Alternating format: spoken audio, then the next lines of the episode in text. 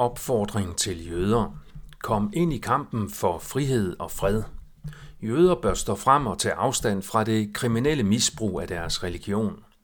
Mit navn er Per Brandgaard, og det er den 15. juli 2023.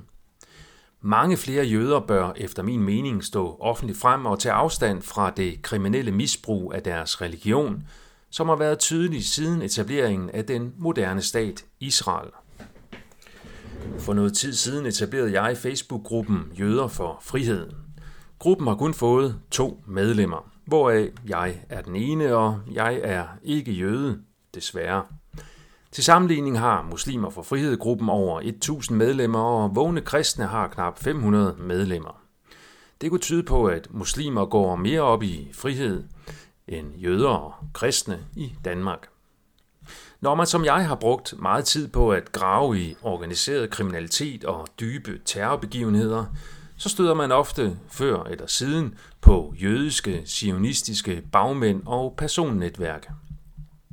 Den i nyere tid største og mest alvorlige sag er 9-11, hvor der er overvældende meget dokumentation for, at det terrorangreb på USA blev orkestreret af et sionistisk netværk, hvor islamisterne blot var dem, der fik skylden, så krigen mod terror kunne startes.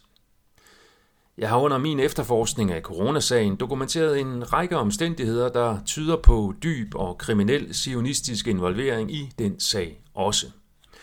I min bog Frihedens Pris har jeg desuden beskrevet en række andre historisk dokumenterede terrorangreb under falske flag, udført af sionister, det vil sige israelske nationalister.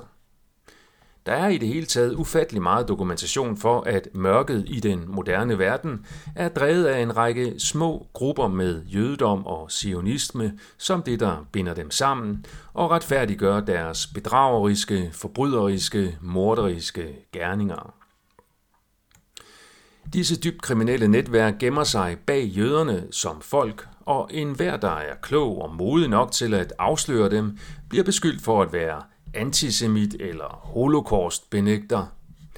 Det er samtidig uretfærdigt for de mange fredelige jøder, hvis mistankerne mod de dybt kriminelle jøder bliver generaliseret til at omfatte alle jøder.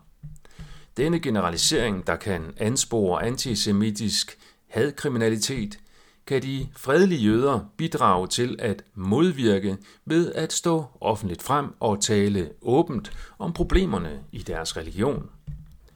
Det mest oplagte her er at tage afstand fra staten Israel, da det er en stat, der er baseret på afpresning og terror, og som bliver drevet som apartheidstat med undertrykkelse af det palæstinensiske folk. Staten Israel er samtidig ulovlig, da staten rent geografisk fylder mere, end den har lov til. Jeg kunne for eksempel godt tænke mig at se det jødiske par, Mads Palsvig og Anna Levi Palsvig, stå frem med kritik af Israel og den sionistiske involvering i 9-11. Når de ikke gør det, så nærer det mistankerne om, at de og JFK 21 er kontrolleret opposition. Og det er en skam, da det ødelægger det gode arbejde, som de har gjort og fortsat gør for frihedsbevægelsen i Danmark.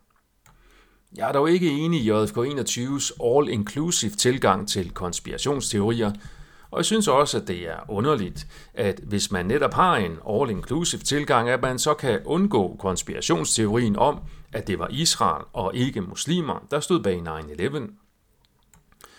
Man skal som politisk aktivist være bevidst om både de sager, man går ind i, og de sager, man ikke går ind i, da det kan være de sager, man ikke går ind i, der kan ende med at være mest afslørende eller belastende for troværdigheden.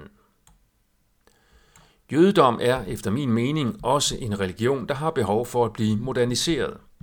Det er for eksempel den eneste store verdensreligion, der er baseret på racisme, og hvis man påtaler det, så bliver man selv beskyldt for at være racist. Jødedom er racistisk, da det at være jøde går i arv fra mor til barn, så hvis din mor var jøde, så er du selv jøde, uanset hvad du i øvrigt tror på. Jødedom er også racistisk, da mange jødiske tekster beskriver jøderne som en særlig race, udvalgt af Gud til at regere, mens ikke-jøder er en slags undermennesker, slaver, eller måske slet ikke mennesker, men snarere kvæg. I denne meget antiracistiske tid, så er det underligt, at denne praksis kan få lov til at fortsætte, uden at nogen føler sig krænket. Der er således masser af gode sager for modige, progressive jøder at tage fat på. Jeg samarbejder gerne og lægger gerne platform til konstruktive ytringer.